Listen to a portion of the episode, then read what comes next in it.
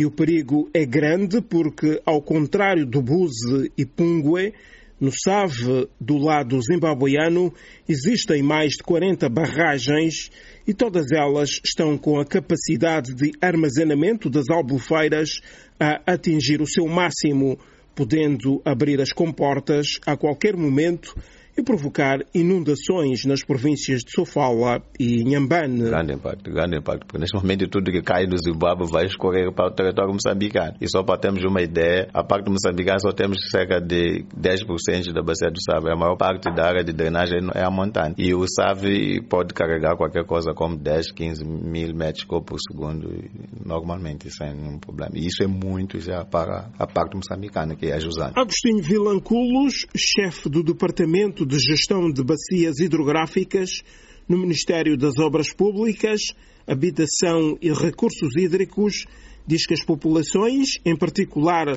dos distritos de Govuro, em Inhambane, e Machanga, em Sofala, devem estar atentas. Atentos devem estar também os que vivem nas margens do rio Zambeze, pois por estar igualmente com níveis já muito altos de armazenamento de água, a barragem de Bassa começou esta segunda-feira a efetuar descargas, uma operação que deverá durar 30 dias.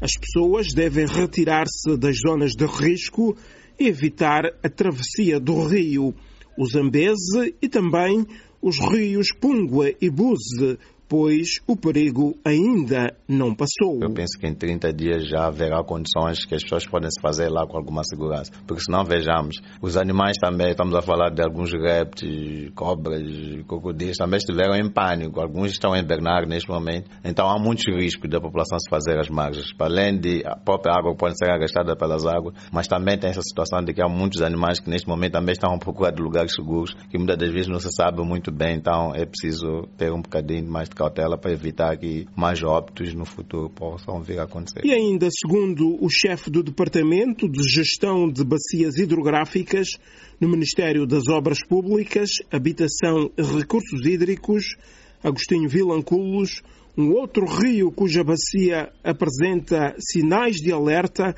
é o Messalo, localizado nas províncias do Niassa e Cabo Delgado. De Maputo para a Voz da América, falou Francisco Júnior.